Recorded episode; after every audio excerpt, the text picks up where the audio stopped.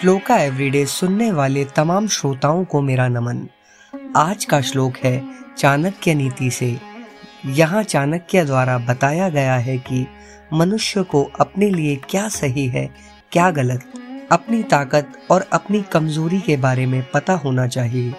जैसे किसी कार्य को करने के लिए कौन सा समय सही है, कौन मेरा मित्र है और कौन नहीं।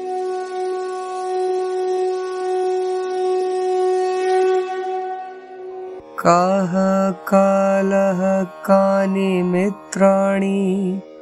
को देशः को व्ययागमो?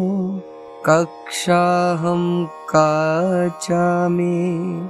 शक्तिरीति चिन्तयम् मुहुर्मुहुः अर्थात कौन सा समय सही है?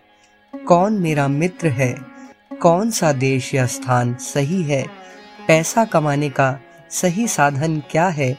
और पैसे खर्च करने के सही तरीके क्या हैं? अपनी क्षमता आदि पर बार बार विचार विमर्श करते रहना चाहिए।